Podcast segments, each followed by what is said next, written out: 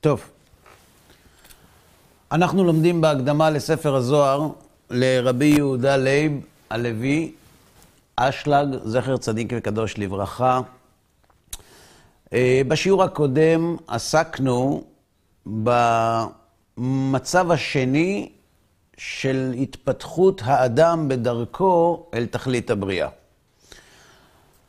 המצב הראשון היה ההתפתחות הטבעית של הרצון לקבל החומרי, המעבר להבנה שאין בכוח המציאות החומרית למלא את חסרונות האדם, וההתקדמות לעבר פיתוח הרצון לקבל הרוחני, שאומנם קיים באדם מרגע לידתו, אבל זקוק לליבוי ולהעצמה כדי לפתח בו מציאות של רצון למילוי אינסופי, שזהו דבר שקיים רק במימד הרוחני. עד כאן למדנו בפעם הקודמת, וגם הסברנו מדוע הרצון לקבל הרוחני, או יותר נכון, פיתוחו של הרצון לקבל הרוחני, מסוכן כל כך. מדוע הוא מסוכן? מה למדנו?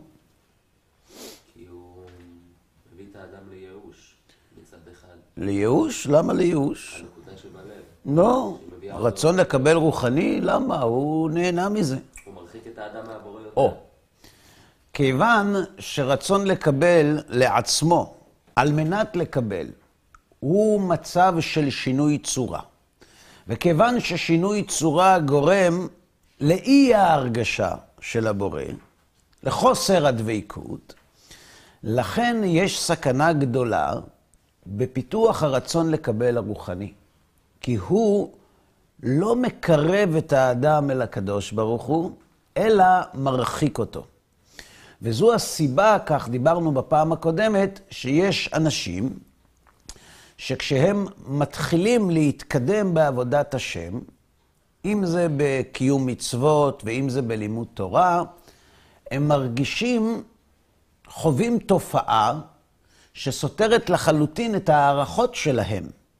במקום להרגיש יותר קרבה לרוחניות, במקום להרגיש יותר את יראת או אהבת השם, מתעורר בהם משהו מרדני, שמרחיק אותם וגורם להם לייאוש גדול. ולכן, אומר בעל הסולם שצריך מאוד מאוד להיזהר כשעוסקים בקומה הזאת של פיתוח הרצון לקבל הרוחני.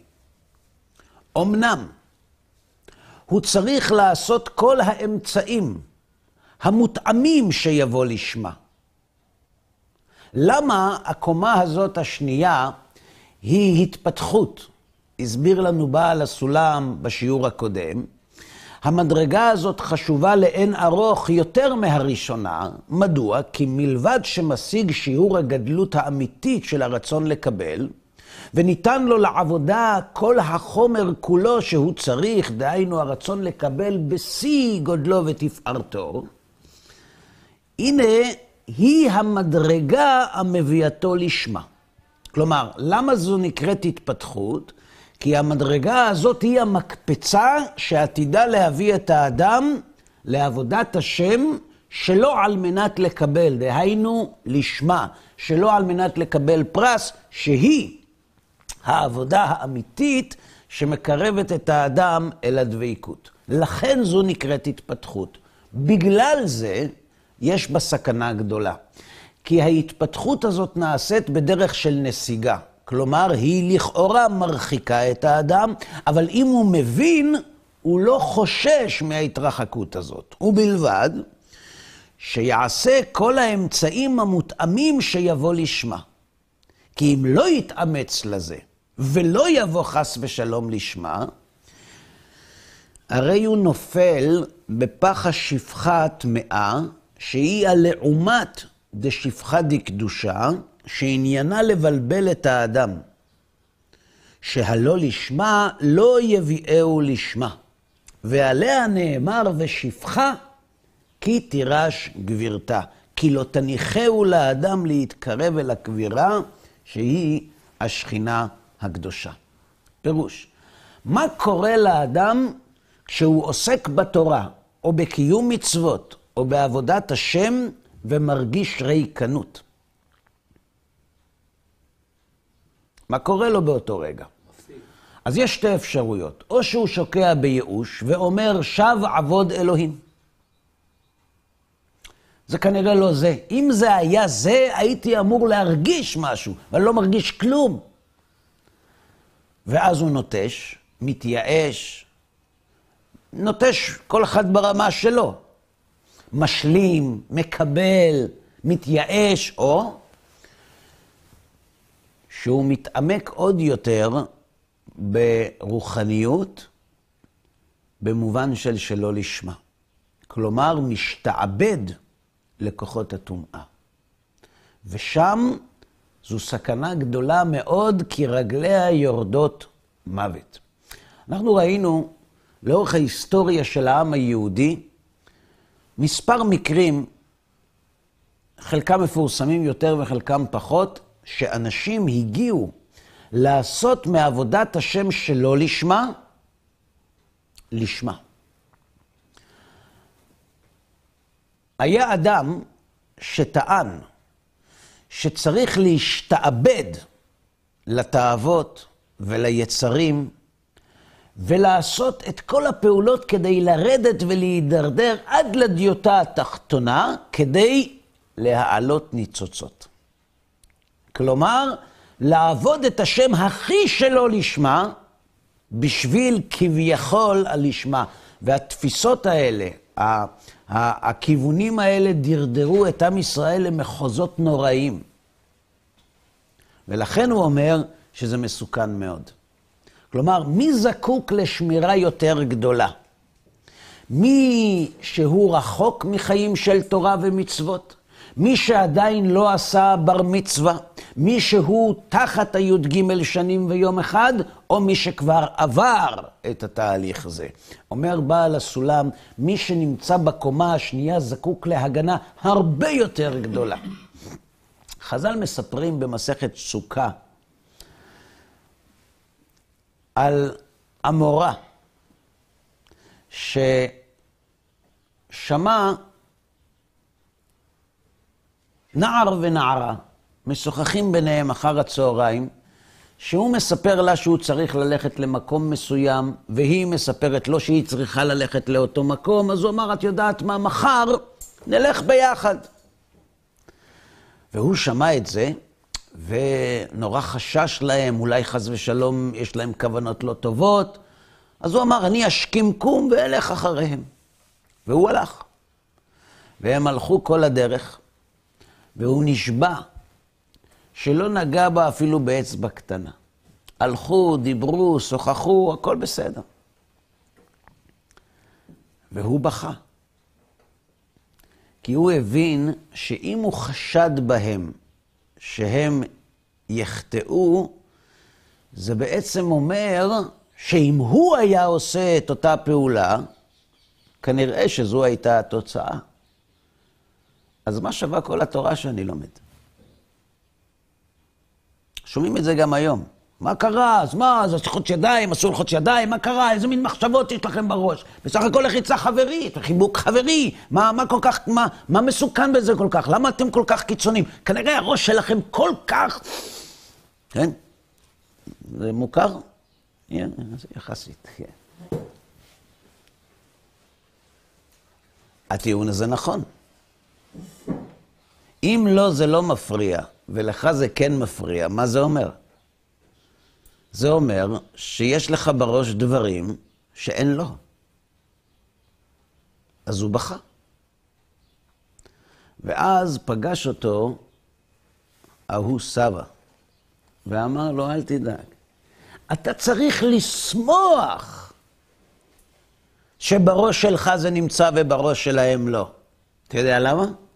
כי כל הגדול מחברו, יצרו גדול אימנו. זאת אומרת, ככל שאתה יותר גדול, היצר שלך יותר גדול. עכשיו, ההסבר הפשטני הוא, לאדם צריכה להיות בחירה. וכדי שהבחירה תהיה אמיתית, הכוחות צריכים להיות שווים. ולכן, אם אתה מגביר את היצר הטוב שלך, אז אוטומטית צריך גם להתגבר היצר הרע. לכן, לכאורה, ככל שהאדם מתקדם יותר, היצר שלו נהיה יותר גדול. כשיש בעיה קטנה עם ההסבר הזה, מה הבעיה? למה גדולי ישראל לא מתאווים לרצוח?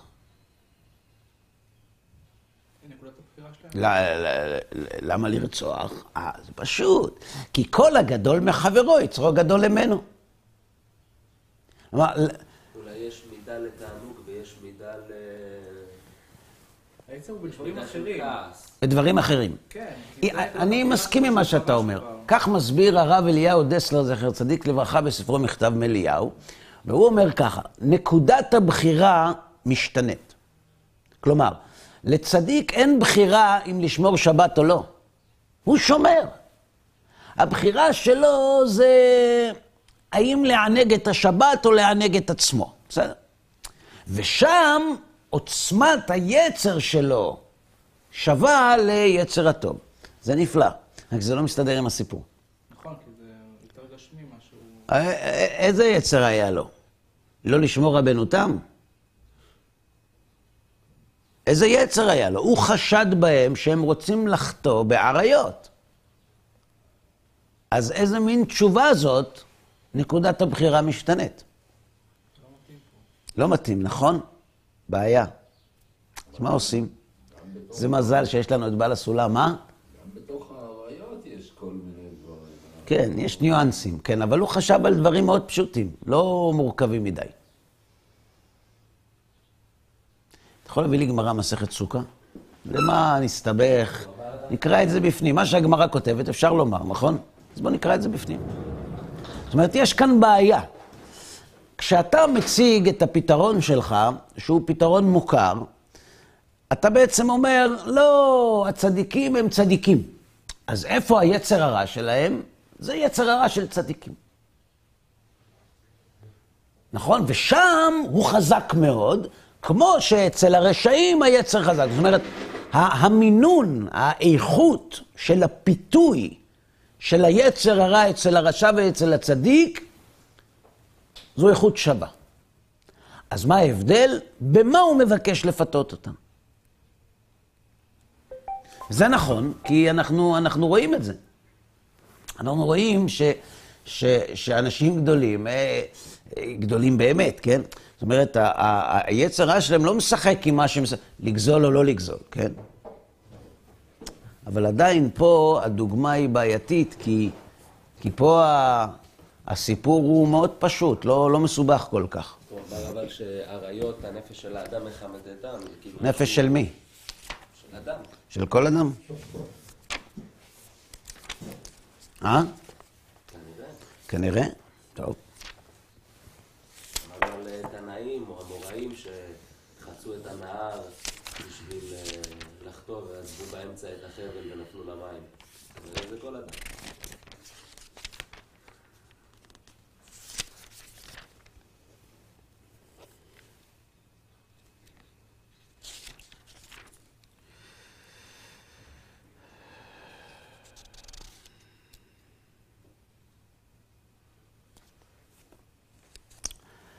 אני קורא לכם במסכת סוכה, פרק חמישי, דף נ"ב, בסדר? עמוד א'.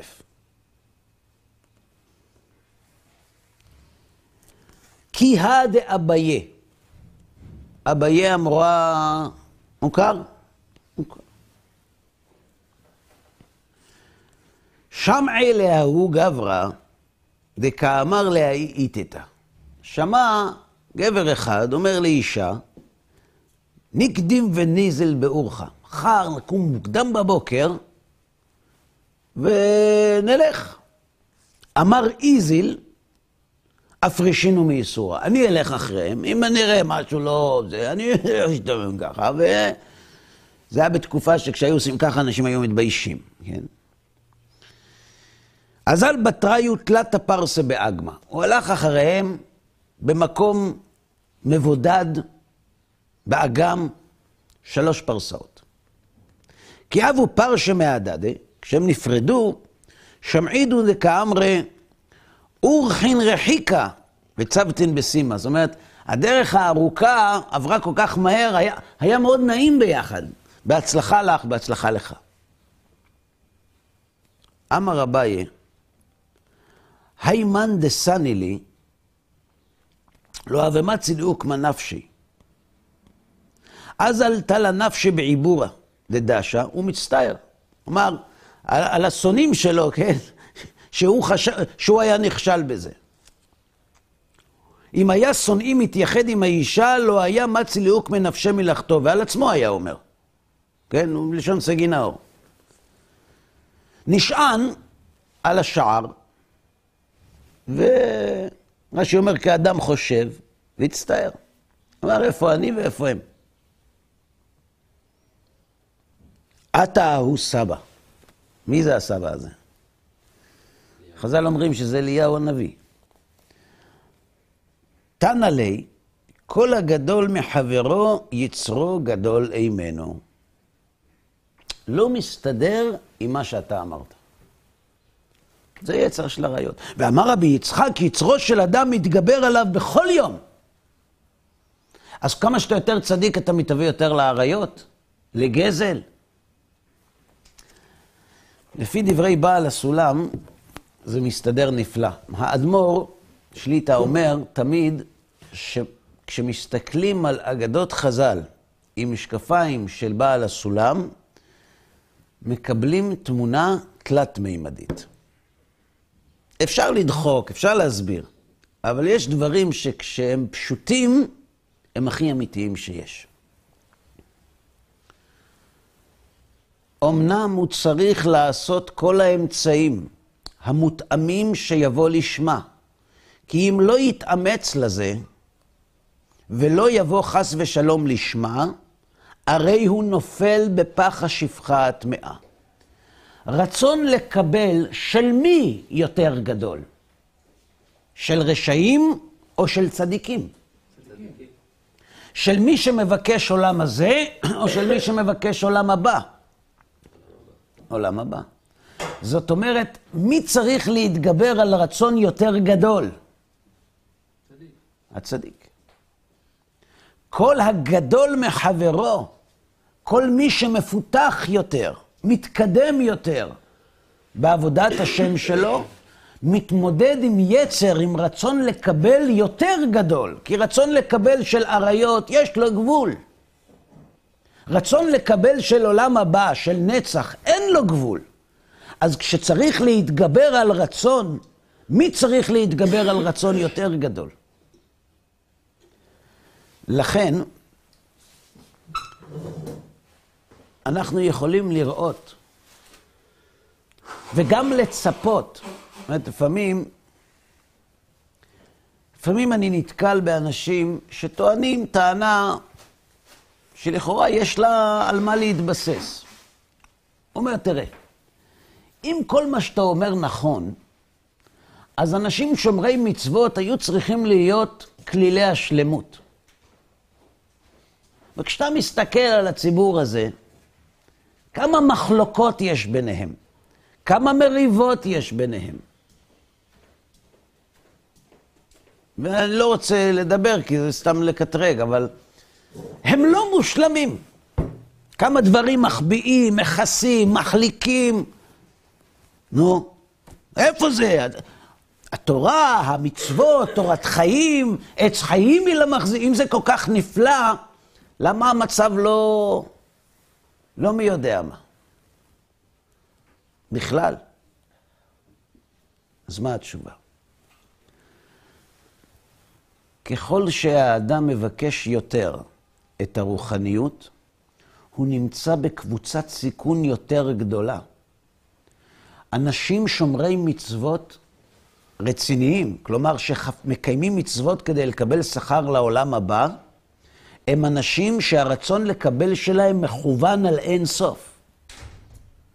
ואם הם נופלים באיזשהו אינטרס של הרצון לקבל, הם עושים אותו לשם שמיים.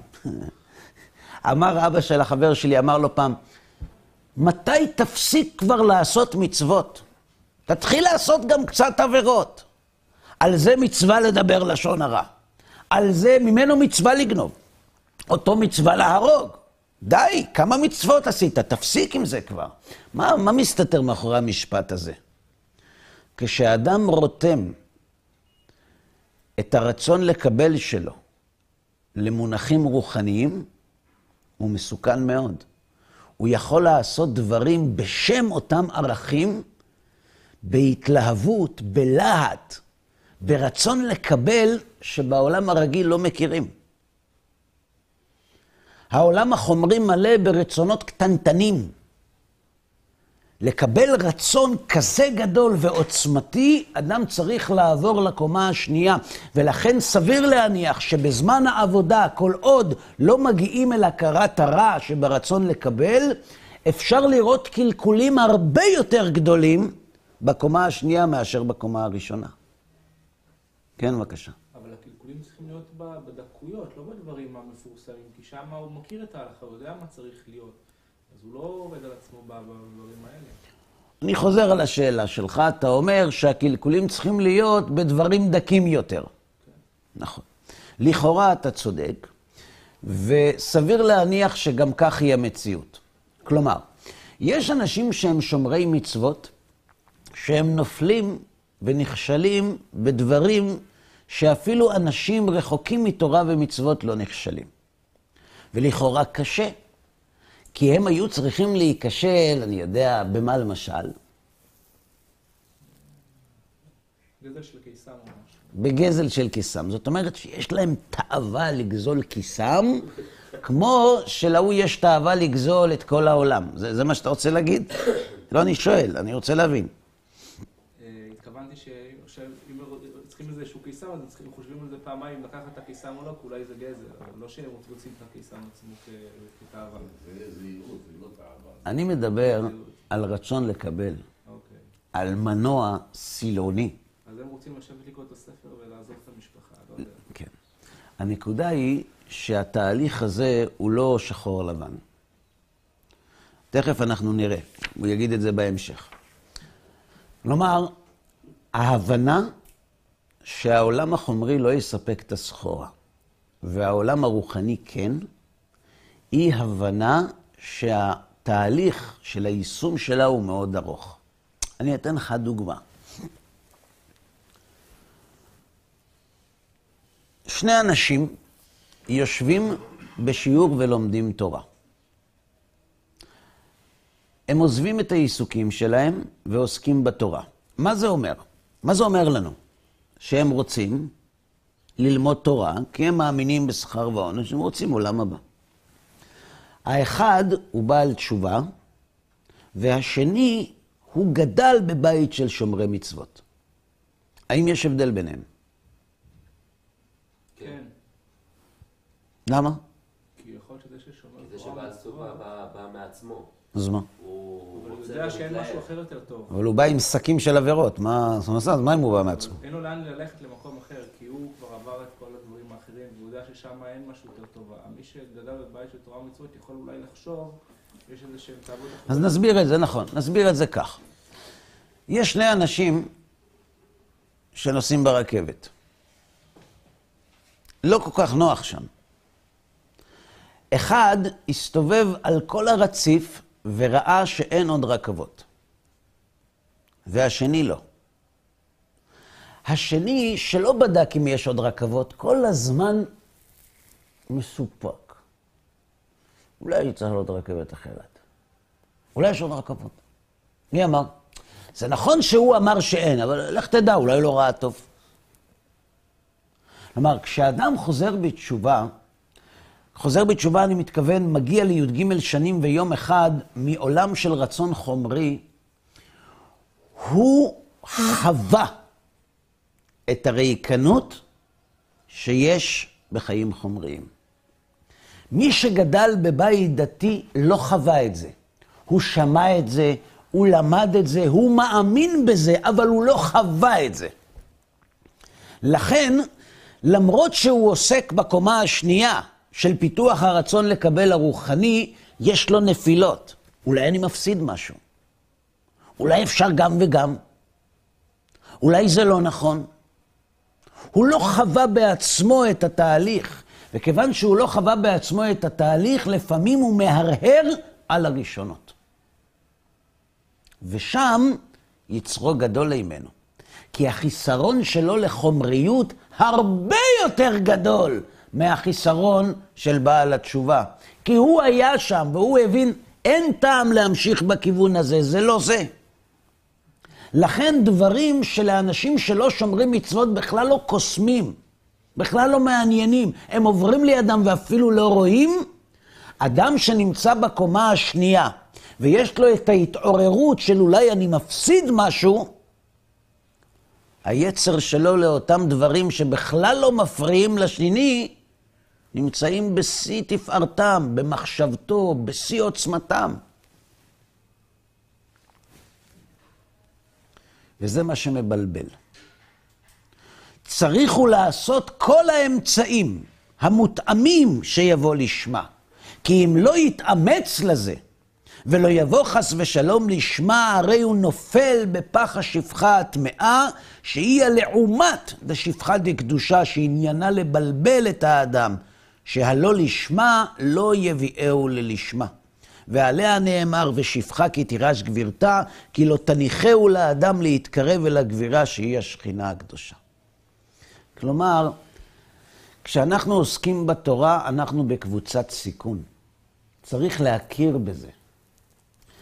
ההכרה במצב הזה יכולה לתת לאדם כוח להשלים עם עצמו, לא להסתכל על עצמו בצורה שלילית, לא לראות את עצמו שפל, כמו שיש תמיד, אנחנו יכולים לפגוש, אנחנו יכולים לפגוש בחורים. זה יכול לקרות לכל אדם, אבל בעיקר בחורים אני פוגש, שמה שגורם להם להתייאש מעצמם ולבעוט בכל, זה הגועל שיש להם מעצמם. היה איזה בחור, אבא סיפר לי, היה איזה בחור בישיבת חברון, שהוא היה, הוא היה תלמיד חכם גדול, אבל לא, הוא לא היה כל כך, הוא לא היה כל כך אה, מפוקס, הוא עבר איזה, איזה, איזה אירוע נורא משמעותי בחיים שלו, אבל הוא היה מאוד חי, הוא אמר פעם למישהו, אם אתה חושב את מה שאני חושב שאתה חושב, אתה מנוול. כן. כן. המראה שהבחור מציב על עצמו, מציב מול עצמו, הוא שואל את עצמו, אתה יושב ולומד תורה שמונה שעות ביום, ופתאום בשבת יש לך חשק לחלל שבת? לאנשים הרבה יותר נמוכים ממך אין חשק כזה, והם אוהבים את השבת ושומרים אותה. מאיפה באות המחשבות האלה? אז מה הוא עושה עם זה? אם זה יתמיד, הוא לא יוכל לחיות עם הסתירה הזאת, הוא יישבר. אבל אם הוא יבין שהמחשבות האלה הם הדבר הכי טבעי, ואם הוא יבין שהמחשבות האלה הם התמרור שמראה לו שהוא מתקדם, הוא לא יחשוש מהם. הוא יקבל אותם בהבנה. לא יודע אם באהבה, אבל הוא יהיה מסוגל לחיות איתם. זה חלק מהתהליך. ולכן הוא כל כך מסוכן. ולכן אפשר למצוא בציבור של שומרי מצוות שיש, שהתהליכים הם הרבה יותר עסיסיים, זאת אומרת, יש בהם הרבה יותר עוצמה, גם בשלום וגם במחלוקת. גם בלשון הטוב וגם בלשון הרע. גם בלדון לכף זכות וגם בלדון לכף חובה. הכל בגדול. אז יש כאלה שיראו בה בגדול חיסרון, ויש כאלה שיראו בו מעלה. מי שיודע שהעבודה בשלב השני הוא פיתוח הרצון לקבל הרוחני, לא יתרגש מתופעות גדולות, גם אם הן שליליות. ולכן אומר בעל הסולם, מדובר בתהליך. וכיוון שמדובר בתהליך, אנחנו יכולים למצוא הבדלים, רמות שונות, בין אנשים שנמצאים בקומה השנייה. כלומר, זה לא או שהגעת למסקנה סופית, מוחלטת, בהחלט, שהעולם הזה הוא הבל הבלים, ישר לסוף של קהלת. או שהוא נמצא בשיא התאווה החומרית שלו. זה לא עובד ככה. זה תהליך. יש ימים שבהם האדם מתהווה שוב לחומריות, ויש ימים שהוא מתהווה יותר לרוחניות. המגמה היא זו שקובעת. לאן צריך להגיע? בסוף.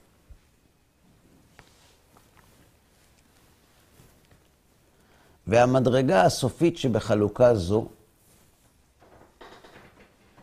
מה נקודת הקצה? מה, מה אמרנו נקודת הקצה לפני בר מצווה? נכון, להבין שהרצון לקבל הגשמי לא מספק את הסחורה. בסדר? מי שהיה עשיר, או עדיין עשיר, והוא יושב עם אדם שאין לו כסף, והוא אומר לו, תדע לך, עושר זה הבל הבלים. אז מה, מה אמור לעבור בראש של אותו אדם עני? בטח שהוא יגיד את זה, מה אכפת לו? איזה כפוי טובה.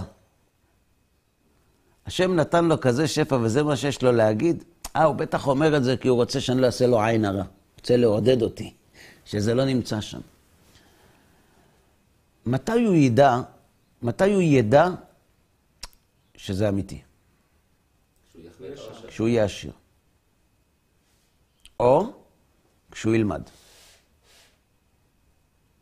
כלומר, כשאדם לומד על נפש האדם, הוא לא צריך להיות עשיר כדי להבין שאפשר שזה אמיתי.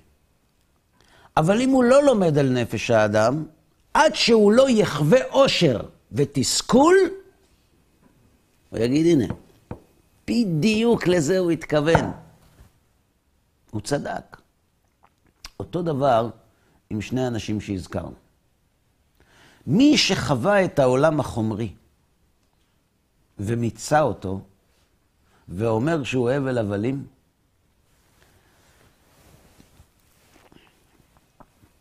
זו רמה של ודאות רגשית, שכדי להגיע לעוצמתה בדרך ההתבוננות, זו עבודה קשה. ובמהלך העבודה הזאת יש עליות וירידות. כן, זה נכון, לא, זה לא נכון, זה כן נכון, זה לא נכון. ואסור להתרגש מזה. כי מדובר בתהליך, אנחנו לא מכונות. אבל אם המגמה היא מגמה של התקדמות, אתה צדיק. כן, בבקשה. כמה באמת אפשר להגיע להשגה בנושא, רק מללמוד את זה, זה כמו לנסות להעביר למישהו טעם של סטייק, ללמד אותו מה זה טעם של סטייק בלי לטעום, כמה באמת אפשר להגיע לזה, בלי שהחשקים יתגברו על היצר, אז זה לרצות באמת לדעת, ולא רק ללמוד עליו. עד כמה אתה אומר אפשר לחוות את הדבר מלימוד? כן, מלימוד הוא יגיע, הוא יגיע לזה, כלומר הוא לא ירצה להיות עשיר, הוא יבין שחומר הוא לא טוב. עד כמה באמת אפשר להגיע לזה מלימוד, בלי לחוות איזשהו... איזשהו אני, אני, אני, אני, אני, אני, אני לא אמרתי שהחומר הוא לא טוב. זה פירוש שלך. אה, החומר הוא לא עיקר, לא. הוא טפל. הוא מספק את הסחורה. הוא לא מספק את הסחורה, זו, זו הכוונה. רע זה הגדרה שלך, אני לא אמרתי שחומר זה דבר רע, אני חושב שחומר זה דבר נפלא. כן. אז מה השאלה?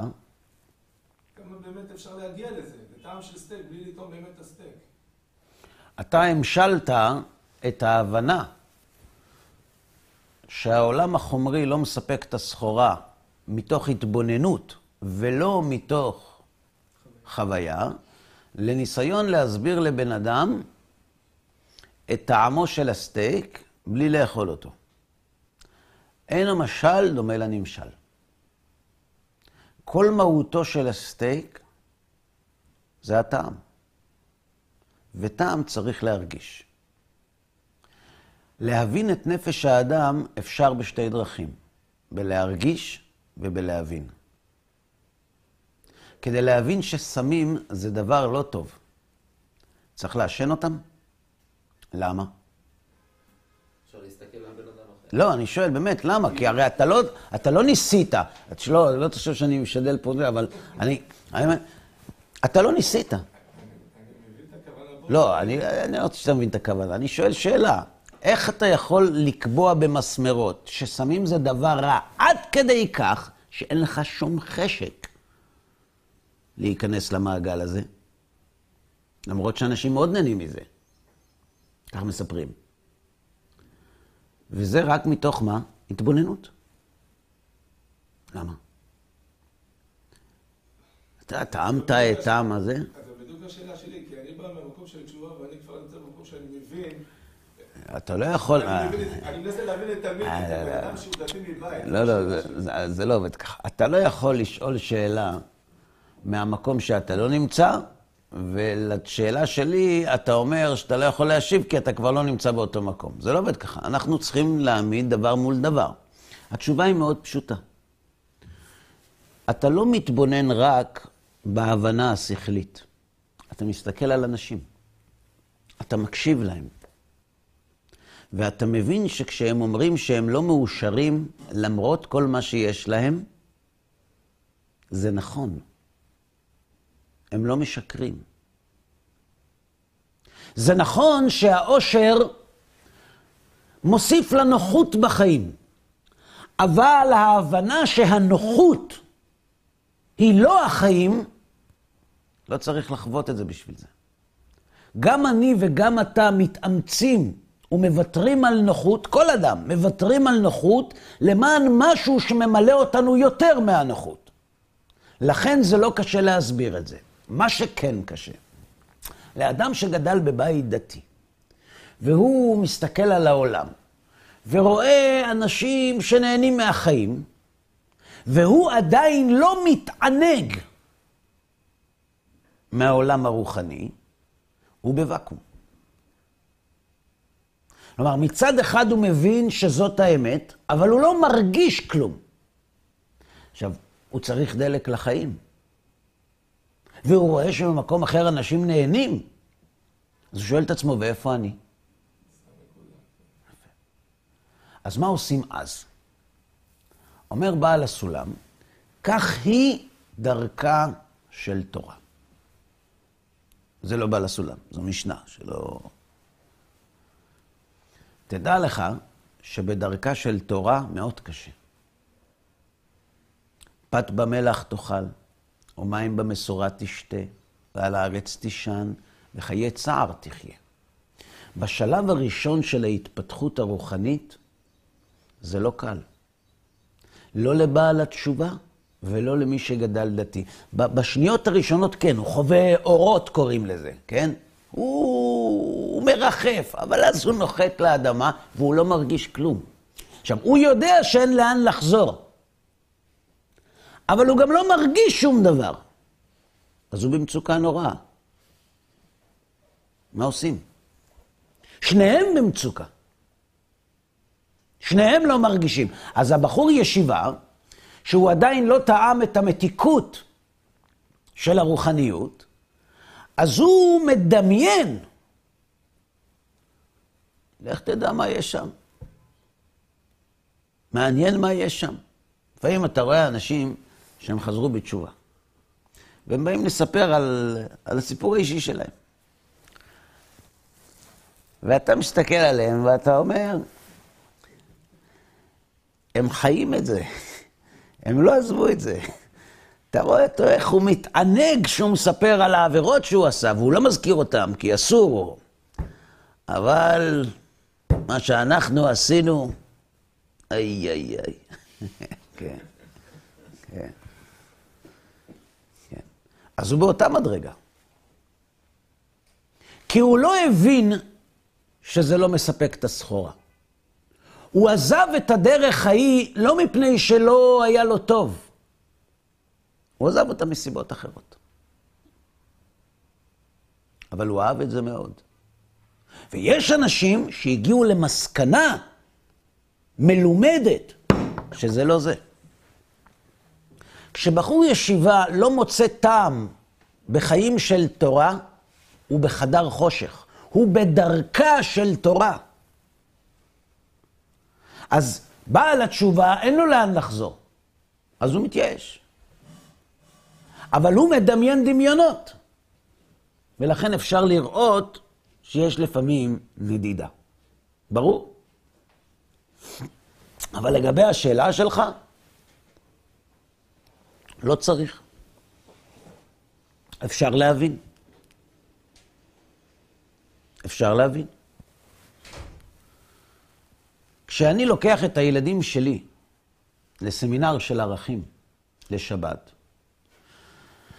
אז לפעמים המורים או הזה היו אומרים, אתה לא חושש, באים, יש אנשים חילונים, זה, הם שומעים כל מיני דברים, אתה לא חושב שזה, שזה לא טוב?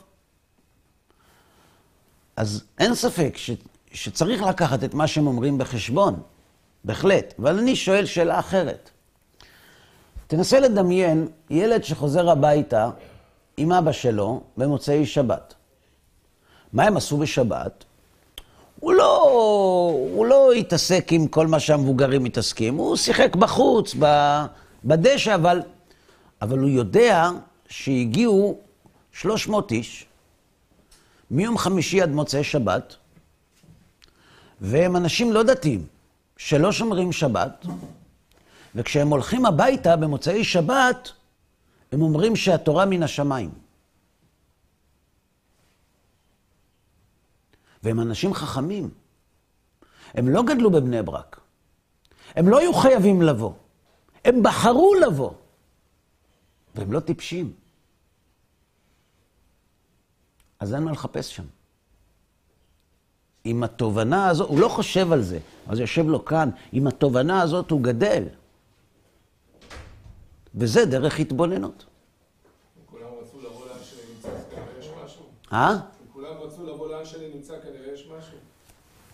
הם כולם רצו לבוא לאן שאני נמצא, לא כי אצלי יותר קל. אצלי יותר קשה. הם ייאלצו להתמודד, יהיה להם לא פשוט. הם יצטרכו להסביר למה הם לא באים להורים בשבת, למה הם לא הולכים לכל מקום. אם אנשים שומרי מצוות היו יודעים עם איזה דברים שהם מקבלים כמובנים מעליהם בעלי תשובה מתמודדים, ובאיזו מסירות נפש הם היו מתביישים. על מה האדם שגדל בבני ברק מוסר את נפשו? על מה? על לשמור שבת? על ללכת לבית כנסת? על ללכת לשיעור? על לשלוח את הילדים לבתי ספר טובים? על מה הוא מוסר את נפשו? אבל אדם שהוא בעל תשובה והוא עוזב דרך שלא היה לו רע מבחינה אנושית חומרית, הוא היה מסודר, הכל היה בסדר. יום אחד הוא התהפך. גם לא קשה. כי גם הוא לא תואם את דרכה, הוא לא תואם את התורה, הוא עדיין בדרכה. הוא עדיין לא הגיע לסופה של הקומה השנייה, שנראה עוד מעט מה יש שם.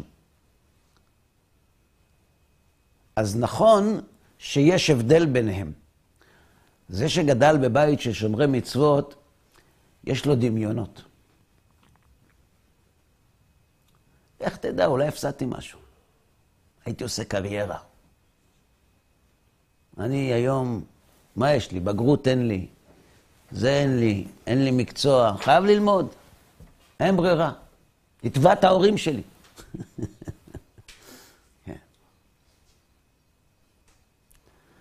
שניהם בחושך. וזה נורא אנושי שהם בחושך. כי הם מעצימים את הרצון לקבל הרוחני שלהם. הם לא לוקחים פטיש חמש קילו. הגרזן שלהם שחוצב את האבן מההר הוא של חמישים קילו. הם הרבה יותר רחוקים. אבל הם בהתקדמות. כי הרצון שלהם מתבשל ללא גבולות.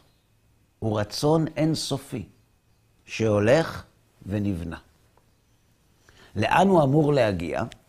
והמדרגה הסופית שבחלוקה זו היא שיתאהב בקדוש ברוך הוא, בתאווה גדולה, בדומה לבעל תאווה המתאהב בתאווה גשמית, עד שאין התאווה שרה מנגד עיניו כל היום וכל הלילה.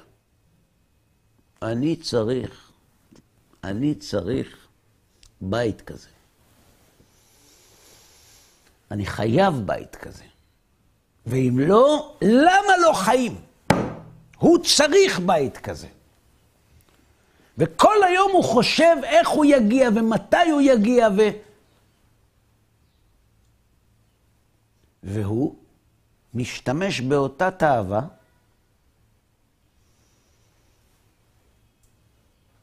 כל היום וכל הלילה. על דרך שאומר הפייטן בסליחות, עשרת ימי תשובה, בזוכרי בו אינו מניח לי לישון. ואז נאמר עליו, ועץ חיים תאווה באה.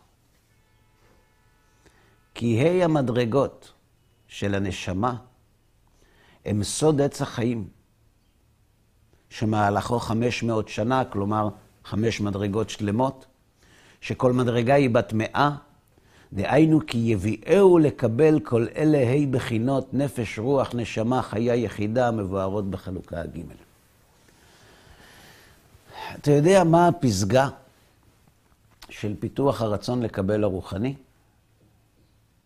זהה לפסגה של הרצון לקבל החומרי. מי שהרצון לקבל החומרי שלו זה כסף. מה הוא עושה כל היום? עובד, עובד. ולמה הוא עובד? לעשות. כדי לעשות כסף. וכשהוא לא יכול לעבוד כדי לעשות כסף, על מה הוא חושב? על לעשות כסף. וכשהוא מדבר עם אשתו, על מה הוא חושב? על כמה כסף הוא היה עושה אם הוא היה מוכר אותה. זאת אומרת, הכל מסביב לכסף. כי יש לו תאווה לכסף. במגילת אסתר, המן מספר לזרש אשתו ולכל אוהביו את כבוד עושרו ורוב בניו וכל אשר גידלו המלך. זאת אומרת, הוא מודע, הוא מודע למעמד שלו, ליכולות הכלכליות שלו. הוא מודע, הוא לא, הוא לא מרגיש שאין לו, אבל כלום לא שווה לו.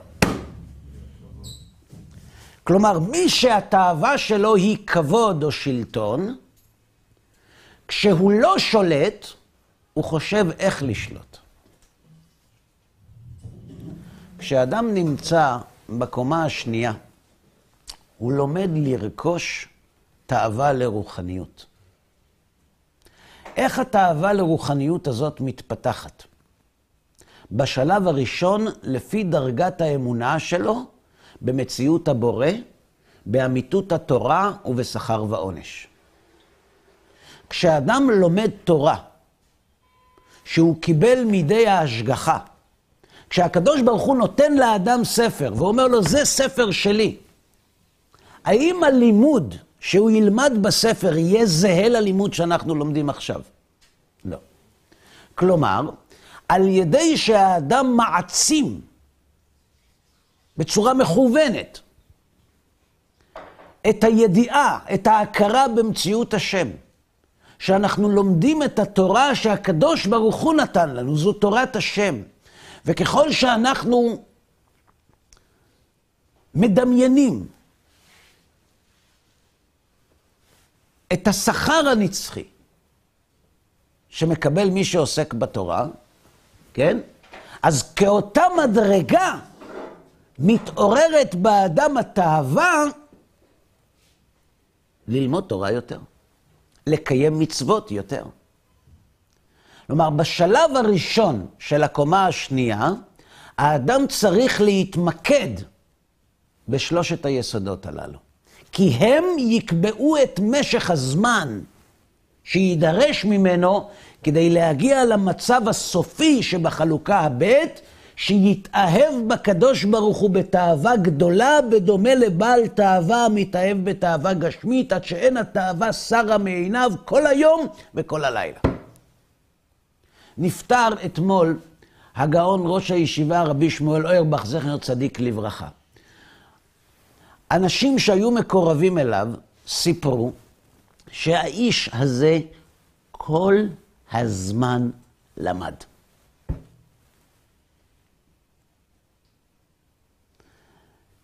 מה זה? מה זה? זו תאווה שאינה שרה מנגד עיניו כל היום וכל הלילה. הוא היה מאוהב.